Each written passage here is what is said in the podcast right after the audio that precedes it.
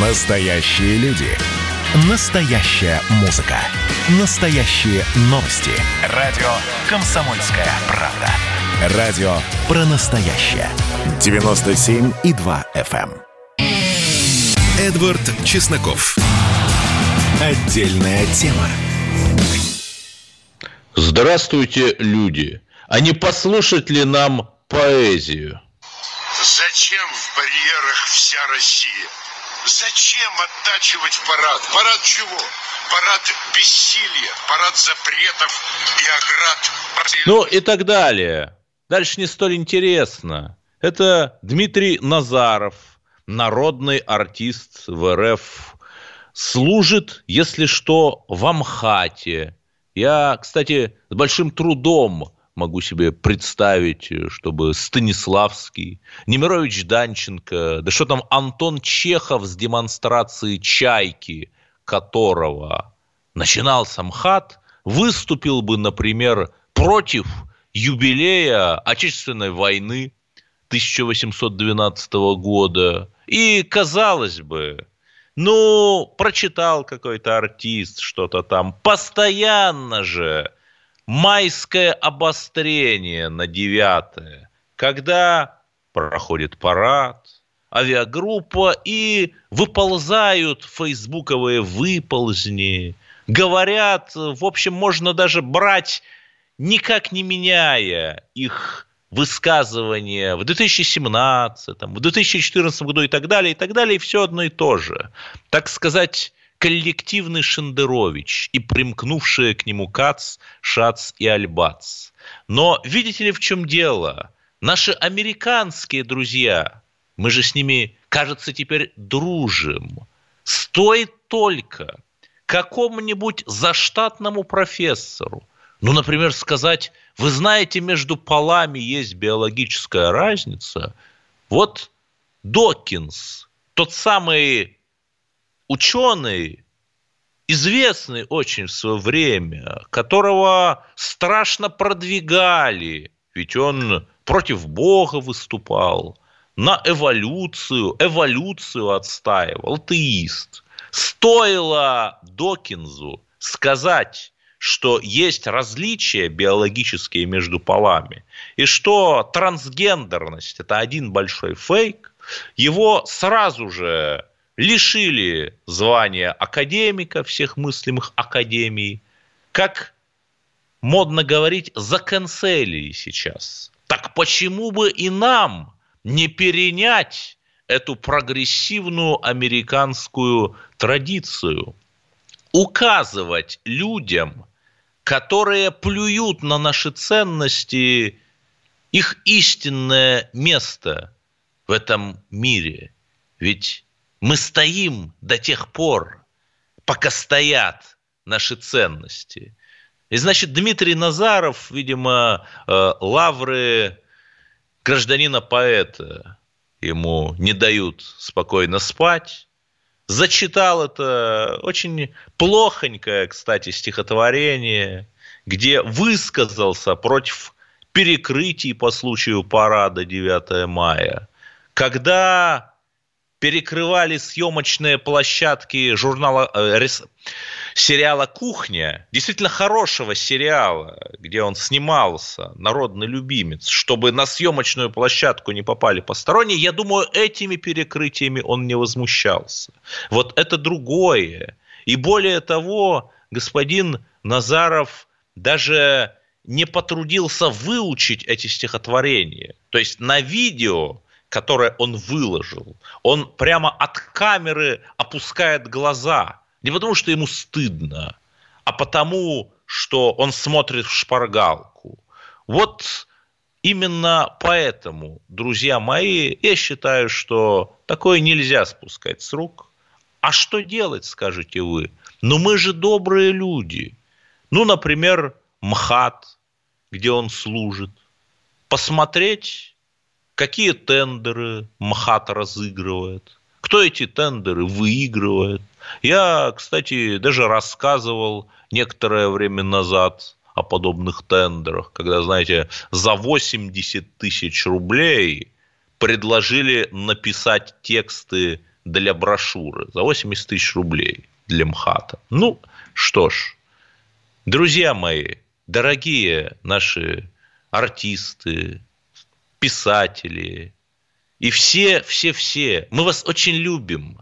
И Россия дает нам ту цветущую прелесть, именно потому, что здесь разные мнения, в отличие от этого самого Запада, где одно мнение, а здесь разное.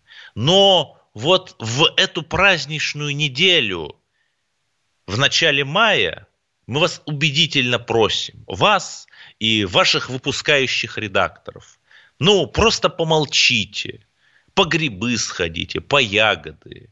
Потому что закат телеканала «Дождь», а сейчас он играет далеко не ту роль, что он играл, ну, еще пару лет назад. Уходят от него зрители. Закат телеканала «Дождь» начался именно с этого. С того, что они начали свой известный опрос. Не стоило ли нам сдать Ленинград? Нет, друзья мои, не стоило. Но ладно, не будем оттаптываться на этих либералах. Мы их любим на самом деле. Очень любим. Вы ждете, конечно, известий из Омска, где министр здравоохранения, ранее работавший в той самой больнице, куда попал пациент, позже перевезенный в Берлин, Александр Мураховский нашелся. Вся страна следила за этой эпопеей с замиранием сердца. Практически так, как в 30-е годы следили за челюскинцами и папанинцами. Где они? Выплыли ли на своей льдине в Берингово море или наоборот в Атлантику, туда, на Запад. И знаете что? Мураховский нашелся. И это просто прекрасно. И поскольку очевиднейшим образом не к чему прицепиться, ну, случилось головотяпство. Уехал человек на квадрике, хотя лучше бы на бессмертный полк сходил. Журналисты нашли, раскопали. Вот сайт Тайга Инфо сообщает, что вместе с господином Мураховским на той самой охотничьей базе, откуда случилось это поистине агатокристианское происшествие, отдыхал еще один человек, некий бизнесмен, который по невероятному стечению обстоятельств получил госконтракты на 2 миллиарда, как раз обслуживая учреждения здравоохранения Омской области. Ну, здесь можно задаться риторическими вопросами, а губернатор от какой партии возглавляет нашу любимую Омскую область? Я ведь уже рассказывал, как в городе Колчаковской столице непонятным образом был оптимизирован миллиард рублей, выделенный на капитальный ремонт почти 300 домов. В числе выполненных по этому контракту работ были, например, ремонт межпанельных швов в кирпичных домах. Я об этом регулярно рассказываю, все-таки надеясь, что меры прокурорского реагирования будут приняты. Понимаете, да? И в известном смысле мы даже рады, что с ним это произошло. Мы рады, что Александр Мураховский жив и продолжит свою службу. Но мы должны вспомнить и его предшественнике, вернее, предшественнице. Если мне не изменяет память, ее звали Ирина Солдатова. Простая русская женщина, при которой опять-таки не менее миллиарда было загадочным образом оптимизировано в омском здравоохранении. Это в разгар коронавируса. Сейчас госпожа Солдатова бежала, ну, вероятно, она где-то в Дубае находится. Там же, кстати, где ее имущество, самое забавное, что это имущество было отражено в декларации. И знаете что? Нужно все-таки бороться с коррупцией, дорогие друзья. И борьба с коррупцией, раз уж мы начали с берлинского пациента, это не Навальный, который, как говорил мой напарник Кашин, на деньги одной, э, на деньги одной госкорпорации уничтожает другую госкорпорацию. Это давно еще было. Еще в 2010 году Кашин об этом рассказывал, и с тех пор никто ничего не опроверг. Нет, борьба с коррупцией – это когда мы работаем на укрепление государства, сражаясь с теми людьми, у которых на этот счет противоположное мнение. 8 800 200 ровно 9702. Мы ждем ваших, мы ждем ваших звонков. Скажите же, чем вызваны эти нападки либералов на 9 мая? Надо ли нам как-то реагировать? Надо ли нам как-то отменять? И самое главное, согласны ли вы с тем, что, 50, что 500 тысяч человек в Донбассе проголосуют за, на выборах в Государственную Думу и за кого, по вашему мнению, они проголосуют. 500 тысяч – это очень много, учитывая, что явка на парламентских выборах не такая большая, как на президентских. Я, Эдвард Чесноков, продолжу обсуждать это с вами в следующем блоке. Эдвард Чесноков. Отдельная тема. Значит, я самый первый вакцинировался, поэтому меня спрашивают.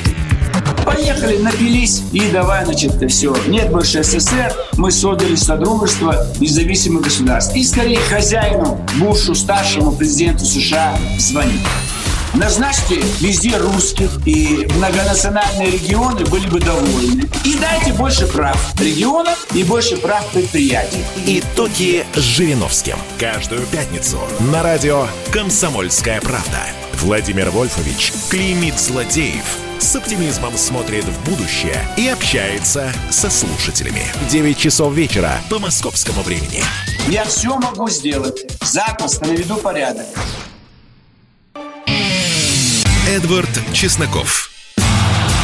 Отдельная тема.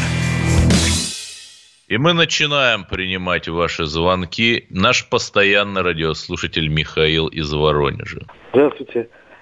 Спасибо Эдварду Чесакову вам за передачу. Я хотел сказать, что да, конечно, либералы нам нужны, но только в ограниченных дозах, чтобы они э, как бы не переставали быть прививкой от заразы, не стали слишком большой заразой, да.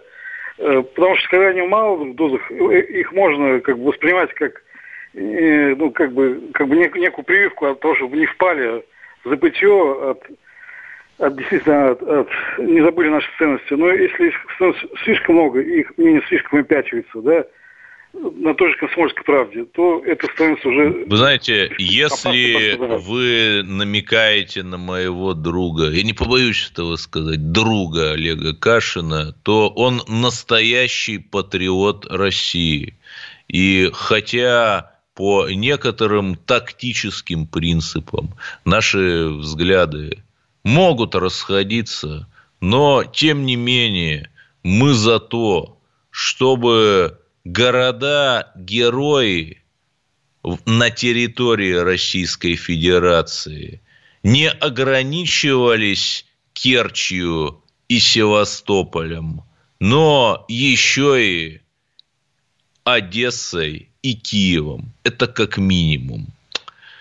Теперь про политику. Партия «Единая Россия» всегда была защитником русского мира. Ну, наверное, было бы правильнее сказать защитницей, но не будем.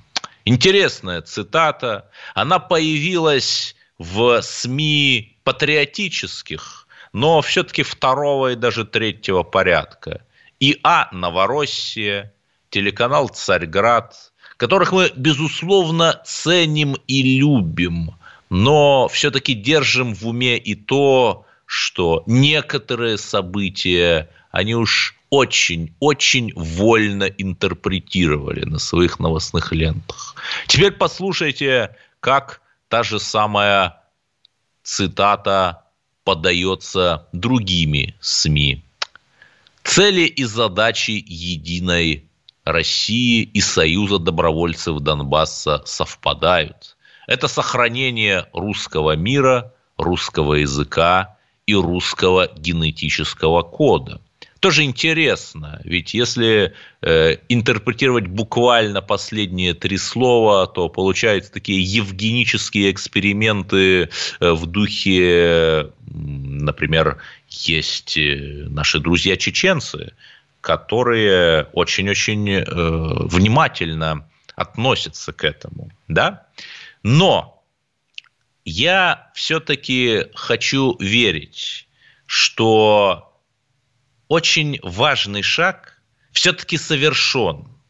Если вы отмотаете на несколько месяцев наши эфиры, поднимете стенограммы, то увидите, что я, Эдвард Чесноков, говорил, понимаете, рейтинги власти, хотя мы власть любим и поддерживаем ее, они, ну, мягко сказать, находятся в рецессии. Не потому, что власть что-то плохо делает. Нет.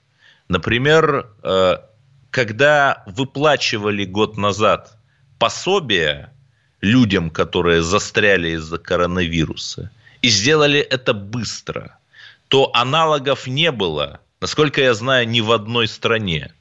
В Германии так вообще. За свой счет, господа, возвращайтесь.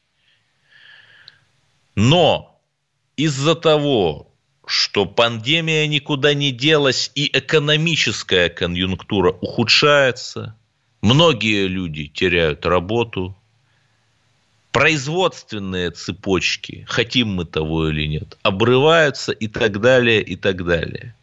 И, конечно, волей-неволей сама ситуация подталкивает нас к тому, чтобы опять достичь какого-то нового консенсуса. В 2014 году это был Крымский консенсус, когда мы, мы, я имею в виду мы, глубинный народ, согласились, в общем, потерпеть санкции, которые были не так уж и болезненны, в обмен на то, что будет пролит бальзам на уязвленное чувство нашей национальной гордости.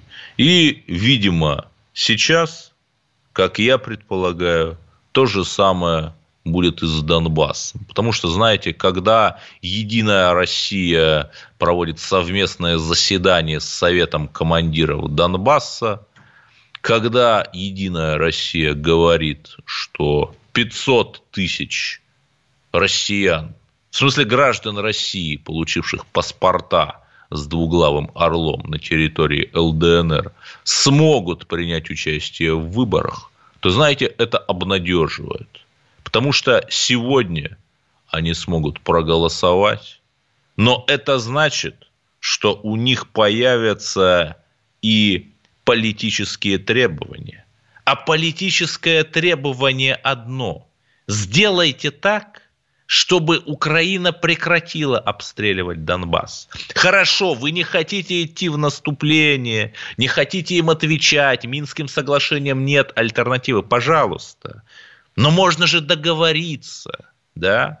Ведь если у нас модель, мы работаем не с народом, а с элитами, ну хорошо, договоритесь, сделайте уже хоть что-то, чтобы прекратить эти каждодневные убийства людей, которые 7 лет назад выходили с флагами России, веря, что через 48 часов появятся вежливые люди, так же, как в Крыму. Ну, ладно. У нас есть звонки. Роман из Санкт-Петербурга. Здравствуйте, Эдвард прошу меня не перебивать. Вы знаете, я очень долго ждал. Вы задали вопрос, ушли на рекламу потом, и я хотел ответить вот по поводу празднования 9 мая. У меня папа, он ветеран войны, ну сейчас он уже умер, и поэтому у нас в семье традиция, мы все время ходили на возложение, потом шли там в лесок, пикниковали и так далее. Но с тех пор, когда это стало проводиться в таком виде, то есть с духом милитаризма, я перестал посещать эти мероприятия принципиально.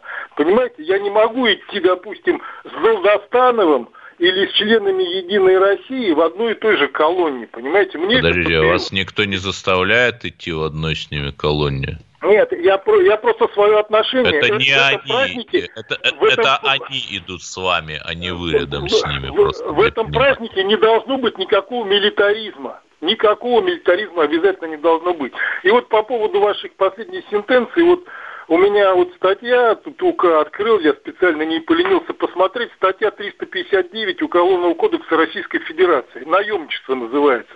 Вот то, что если сейчас будут официально поддерживать, как вы их называете, добровольцы Донбасса, это есть три части в этой статье, и все прекрасно подходит. Там и финансирование, и вербовка, обучение, все это есть. Вот эти ребята очень бы хотелось, чтобы они как-то имели это в виду, нельзя этим заниматься. То, что там сами донбассы за это воюют, да. Но когда начинается союз русских, это просто мы туда, как бы условно говоря, помогаем им, мало того, что известно, что мы деньгами, оружием помогаем, мы еще и людей туда шлем. Так нельзя делать. Нас поэтому украинцы будут ненавидеть, к сожалению. У меня для вас плохие новости, дорогой Роман. Украинцы нас в принципе ненавидели. Очень-очень давно когда Мазепа со своими тремя тысячами казаков ушел к Карлу XII, предал Петра, хотя тут дал ему все. Это кто виноват? Это милитаризм на парадах 9 мая тоже виноват. Вы так меня убили, или как вам кажется, что припечатали этой статьей наемничество. Понимаете, а вы что же считаете, что это как во времена афганской войны 19-летних второкурсников, призванных из университета, нужно в пекло бросать за чужими границами ради геополитических интересов. Нет. Более того, ну, вы их наемники называете. Вы знаете, я знаю большое количество людей, самый известный пример Арсений Павлов, который Моторола – который поехал не ради денег, а ради того, чтобы защитить людей. Знаете, как в 1876 году русские добровольцы, там Черняев самый известный, ехали в Болгарию защищать их от турок. А потом, правда, вслед за добровольцами и русская армия пришла в 1877 году когда уже очень много крови пролилось, и когда стало понятно, что дальнейшее бездействие смерти подобно. Так что не надо. Понимаете, я понимаю вашу позицию, Роман из Санкт-Петербурга, но и вы нас тоже поймите. У нас есть национальные интересы. Границы Советского Союза были проложены несправедливо – они отражали что угодно, кроме истинной этнографической карты.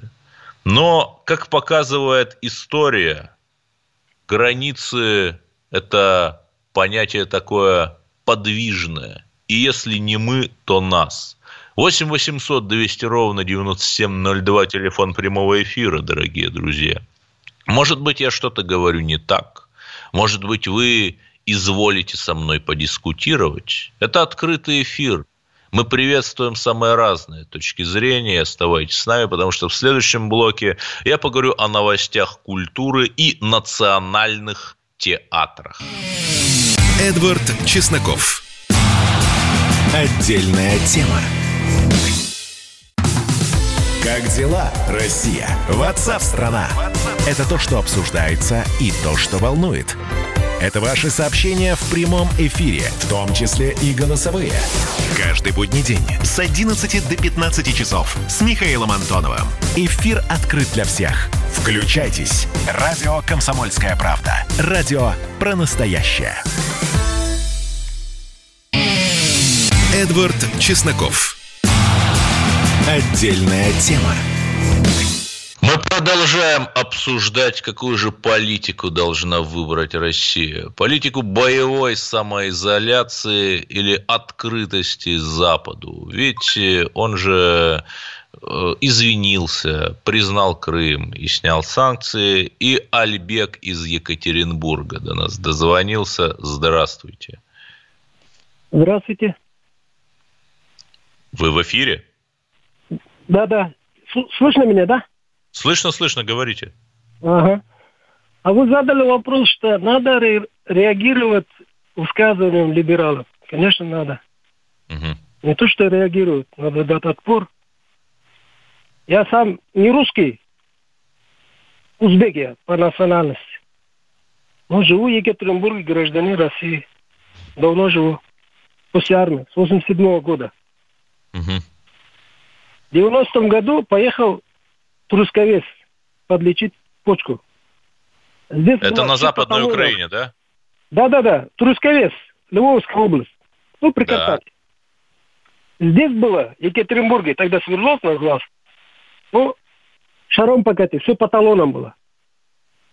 А там я приезжаю, талонов нету. Все есть в магазинах. Я говорю, можно купить это? Я говорю, сколько хотите. Я по-русски разговаривал, с тобой не общались они. Якобы не понимают по-русски. Я говорю, что такое? Повезли нас в Краеведский музей, там проходила выставка, еще Советский Союз был. Выставка мундиры украинской повстанческой армии, УНСО там, всяких это. Подожди, подожди, это вот. еще в советское время у них было? В советское время было это. 90-й год, летом. Понятно, понятно. Да. Они не разговаривали. Я не могу понять. Как можно? Говорят, мы украинцы, братья, мы никогда не воевали. Они я этого не понимал. Я говорю, это там фашистские. Они говорят, нет, это были патриоты. Ладно. Сейчас позитивные новости тоже есть. Я родом с Узбекистана, поэтому слежу, какие новости там, что происходит. В этом году там подняли флаг победы. Набрались 1015 человек. Митинг разрешенный и в военных формах, военных лет. Вот дед воевал, он раненый был в Будапеште. Ордена у него были. Мы рады этому. Так что есть позитивные новости. А на ваш вопрос, самоизолироваться или там Крым отдавать обратно, даже Нет, отдавать, отдавать не надо. надо. Не надо. Конечно, не надо. Крым русский. Да, спасибо, Альбек из э, Екатеринбурга. Вы знаете, вот когда сразу две важных ремарки. Когда мы говорим там против Украины и украинцев, мы не имеем в виду население этой территории. Мы имеем в виду националистов. Подавляющее большинство украинцев, они обмануты да и вообще 90% населения в любой стране, как правило, следует за тремя процентами самой пассионарной его части. Поэтому мы ничуть не против Украины. Это важно. Не нужно раздувать какую-то украинофобию. Мы именно против э, национализма украинского, нацизма. Это не мы пришли обстреливать Трусковец этот, о котором говорил радиослушатель, это они с Западенщины пришли обстреливать нас. Да-да, буквально нас. Снаряды падали на территории Ростовской области в 2014 году. И самое главное, вот посмотрите, нас часто упрекают, что мы не любим мигрантов. Ну, понимаете, вот очевидно, послушав Альбека узбека из Екатеринбурга, видно, что он разделяет наши национальные ценности, что он за Россию. Так и, пожалуйста, как русские немцы при царе пошли на Первую мировую и сражались на нашей стороне против немецких немцев. Вот так. А когда мы против мигрантов, мы всего лишь против того, чтобы люди с ценностями, которые отрицают наши ценности, приходили самозванно и творили зло. Если кто-то хочет работать, приезжает, чтобы работать, учиться. Вот раз уж мы об узбеках. Еду в такси. водитель узбек рассказывает, что учится в одном из очень престижных московских вузов, подрабатывает и готовится стать э, в атомной промышленности работать. Но это же прекрасно. Это же прекрасно. Давайте так и продолжим. И продолжим, ибо я обещал вам рассказать о новостях культуры. Национальные театры России, имеется в виду театры в национальных республиках, театры малых народов, объединились в ассоциацию, которую инициировал худрук Александринского театра Валерий Фокин. Более 20 коллективов из разных республик страны выразили готовность. И, конечно же, это все прекрасно. И ведь русские люди богатые люди. У русских так много денег. Посмотрите, Ивановская область как хорошо живет. В Псковской области, в деревнях в каждой семье по четыре ребенка. Ну, конечно же, мы должны наши русские деньги, как добрые люди, дать другим народам, чтобы они тоже жили. Конечно же.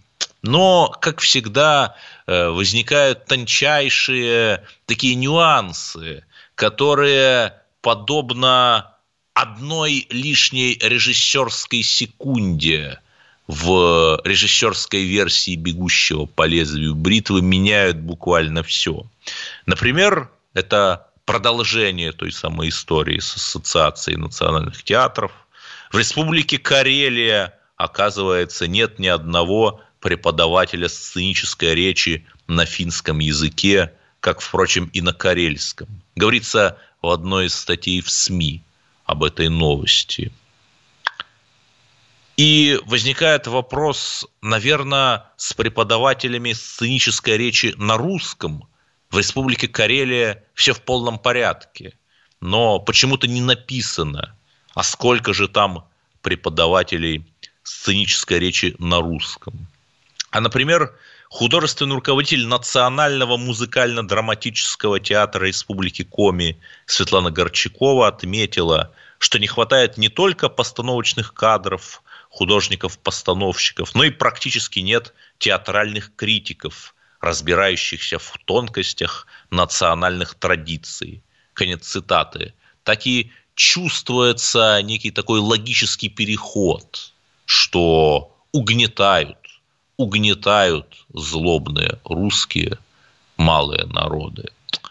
И, конечно, еще раз говорю, такую ассоциацию можно приветствовать с одной лишь надеждой, чтобы это все не стало инструментом дерусификации, чтобы в этих прекрасных национальных театрах ставились пьесы, например, о дружбе народов, о том, как представители он их народов бок о бок вместе с русскими сражались в Великую Отечественную войну, например, а не о том, как какие-нибудь русорезы восстали в каком-нибудь махровом XVIII веке против матушки императрицы, и это все называлось национально-освободительное движение. Вот если это действительно будет укрепление межнациональной дружбы, а не очередная коренизация в духе большевистских 20-х годов, когда, к, когда русскую восточную Украину взяли и безо всякого референдума прирезали к Украине, то тогда, наверное, все будет хорошо, но почему-то вот пока что у меня нет оптимизма. Но, возможно, он скоро появится. Ведь, в конце концов, в Нагорном Карабахе русский язык признали государственным. У нас есть звонки 8 800 200 ровно 9702. Наша постоянная радиослушательница Ольга из Санкт-Петербурга. Алло. Алло. Да-да, вы в эфире. Да, я не постоянная. Я первый раз в жизни дозвонилась и решилась высказаться. Я очень старый человек, 84 год. И у меня муж был фронтовик, и имела счастье общаться с фронтовиками, которые вернулись в фронт. В основном это была э, культурная среда. Это были поэты, писатели, художники. Это была наша элита, действительно замечательно. Я всегда смотрю парад, но у меня очень много вопросов к этому. Я, понимаете, каждый год в течение большой своей жизни я смотрю этот парад. Можно я выскажу, выскажу свое мнение? Я считаю, что парад надо проводить, вот этот московский, грандиозный, красивейший, мощный, действительно ну, сердце захватывает просто... Э, это... У вас пять секунд просто, мы вынуждены Да-да. уйти. Оставайтесь с нами, это Эдвард Чесноков, продолжим в следующем блоке. Эдвард Чесноков. Отдельная тема. Радио «Комсомольская правда» — это настоящая музыка. Я хочу быть с тобой Напои меня водой твоей любви. На тебе, как на войне, а на войне, как на тебе. Настоящие эмоции. Это то, о чем я, в принципе, мечтал всю свою сознательную жизнь. И настоящие люди. Мы ведь не просто вот придумали и пошли на полюс. Мы к этой цели своей, ну, лет 10 готовились, шли. Радио «Комсомольская правда». Живи настоящим. Эдвард Чесноков. Отдельная тема. И мы даем высказаться всем. Да. Кстати, представьте, например, чтобы на радио «Эхо дождя» вот носители другой точки зрения, патриоты, вот так спокойно, подолго выступали. Ольга из Санкт-Петербурга, да, простите, да. что вас перебили, ваше мнение да. относительно да. парада. А, значит, э, поскольку вот я уже сказала, что у меня муж был фронтовик, полевой разведчик, я очень много знаю правды о войне. И я, все они умерли, мои знакомые, естественно, потому что я моложе их просто была намного. И сейчас, когда я смотрю на парад, мое мнение, стало театральщины много, много искусственного патриотизма. Этим, эти вот мужики, которые пришли с фронта, они бы этого уже не выдержали, этой э, парадности. Я считаю, что парад надо проводить раз в три года. И только в Москве вот этот огромный, грандиозный. Я посмотрела все парады, в Питере посмотрела. Все сердце сжалось от убожества, от мне жалко было этих, во-первых, такое количество девиц с бантами. Это что вообще? То красные, то какие-то белые, эти белые да, юбки. Скажите, это... Ольга, простите, что перебиваю, а вот да. советские парады, советские парады, они лучше Смотрела. были? Вы же их видели? Лучше, лучше. Они были честнее и как-то легче, свободнее. Вы знаете, вы знаете пафоса. только в чем проблема, что в советское время было всего три парада в 65-м году, в 85-м и в 90-м. Знаю, знаю, знаю. Но я тогда еще просто помоложе была. И не так все осознавала, как уже потом. Понимаете, Хорошо, а еще вопрос, у нас, к сожалению, да. ограничено время эфира. Да, а да, вот да, все, э, какой угу. народ, какой народ все-таки победил? Русский народ или многонациональный советский народ? Конечно, э, многонациональный. Безусловно. Но я хочу еще сказать такую вещь. У меня муж был украинец. И мы много раз приезжали в Киев. И тогда на Украине, в советское время, в самое советское время, 60-е, 70-е, 80-е годы, всегда был национализм. Там все, очень много. А, это я говорю об интеллигенции. Это есть в этом разница между народом и интеллигенции. Вы понимаете, да? Да, тут безусловно, но надо понимать, что и эту они же говорили на украинском языке. создали господа большевики в ходе э, э, процесса, называвшегося коренизацией. Да, я хочу сказать, что все очень сложно и разнопланово. Сейчас э, еще насчет парада. Я уже не буду говорить об, о Украине, кто там начал и кто хотел так же, как в Крыму, сделать зелененьких этих человечков добрых сделать. Поэтому тут очень сложный вопрос, кто раз, все вообще растормошил эту нашу Украину. Я Украину очень люблю. Э, Ну, поскольку... Да-да, украинец. пожалуйста, мало времени, Вот. пожалуйста, все, все, все, все. И, значит, еще к параду слишком много Путина стало. Извините. Да, э, вы знаете, э, Путина не может быть много, потому что он архитектор тех исторических побед, которых мы достигли.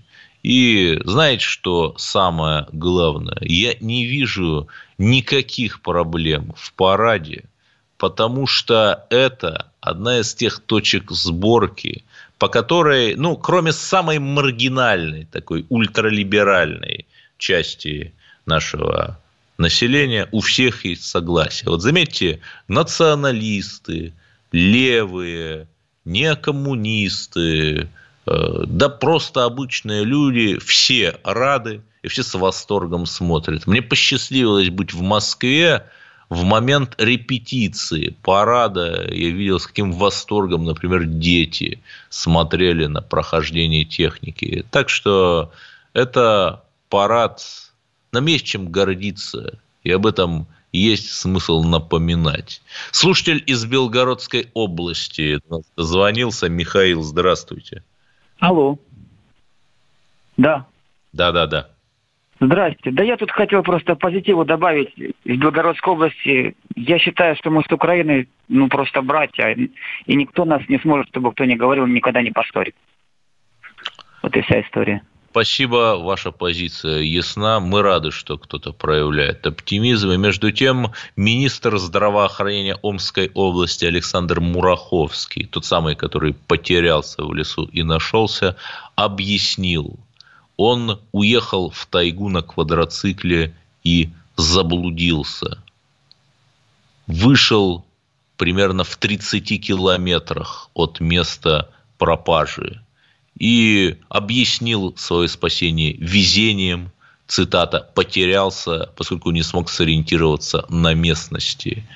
И знаете, что у Герберта Уэллса есть такой рассказ «Дверь в стене» о том, как человек случайно открыл портал в какое-то другое измерение, очутился в раю, и там такая, знаете, тонкая игра восприятий. То есть, с одной стороны, возможно, это действительно был портал в другое измерение. С другой стороны, возможно, этот человек, который тоже стал чиновником, таким известным человеком, э, принимал желаемое за действительно и искал, искал везде вот эту дверь в этот загадочный другой мир. И знаете, как заканчивается этот рассказ? Но кто знает, что ему открылось? Знак вопроса. Там, за этой дверью. И я задам аналогичный вопрос. Кто знает, что открылось Александру Мураховскому там, за эти три дня скитаний в таинственном лесу, где он прошел 30 километров? Не знаю, не знаю. Я надеюсь, что схематоза в здравоохранении после этого происшествия станет меньше, ибо я даже не берусь судить пред лицом каких сил Мураховский предстал и держал ответ. У нас есть, наверное, еще звонок. Елена, Москва, коротко. Здравствуйте, Эдвард. Здравствуйте. А, Хочу сказать вам спасибо за эфир и за вашу гражданскую позицию. Я вас абсолютно поддерживаю по поводу празднования 9 мая. И еще, знаете, что зацепило? Вот когда слушатель из Питера позвонил и сказал, что наемники там воевали в ДНР и ЛНР, но это же неправда. Там были добровольцы, которые хотели защитить просто наших русских и украинцев, и всех, кто там жил. Конечно, организация нацистов. называется как СДД, Союз добровольцев Донбасса. Да, да, да. Пять И вы знаете, человек что- там состоят. Знаете, что вот мне хотелось бы вот на что обратить внимание? То, что наши чиновники здесь вместо того, что когда вот такие добровольцы приезжают в Россию, да, оттуда, из ДНР и ЛНР, их здесь задерживают и выдают и на Украину, и сейчас вот в Казахстан. И вот хотелось бы знать, что вот наша Единая Россия до сих пор почему не приняла закон, запрещающий нашим чиновникам всех мастей выдавать куда-либо Ну, я думаю, это уже ЛНР и будет ДНР. вопрос к новому составу э, Государственной Думы. Оставайтесь с нами. Это радио «Комсомольская правда» и я, Эдвард Чесноков. Мы говорим вам о русских победах каждый день. И если вы не переключитесь, то о следующей русской победе узнаете первыми. Эдвард Чесноков. Отдельная тема.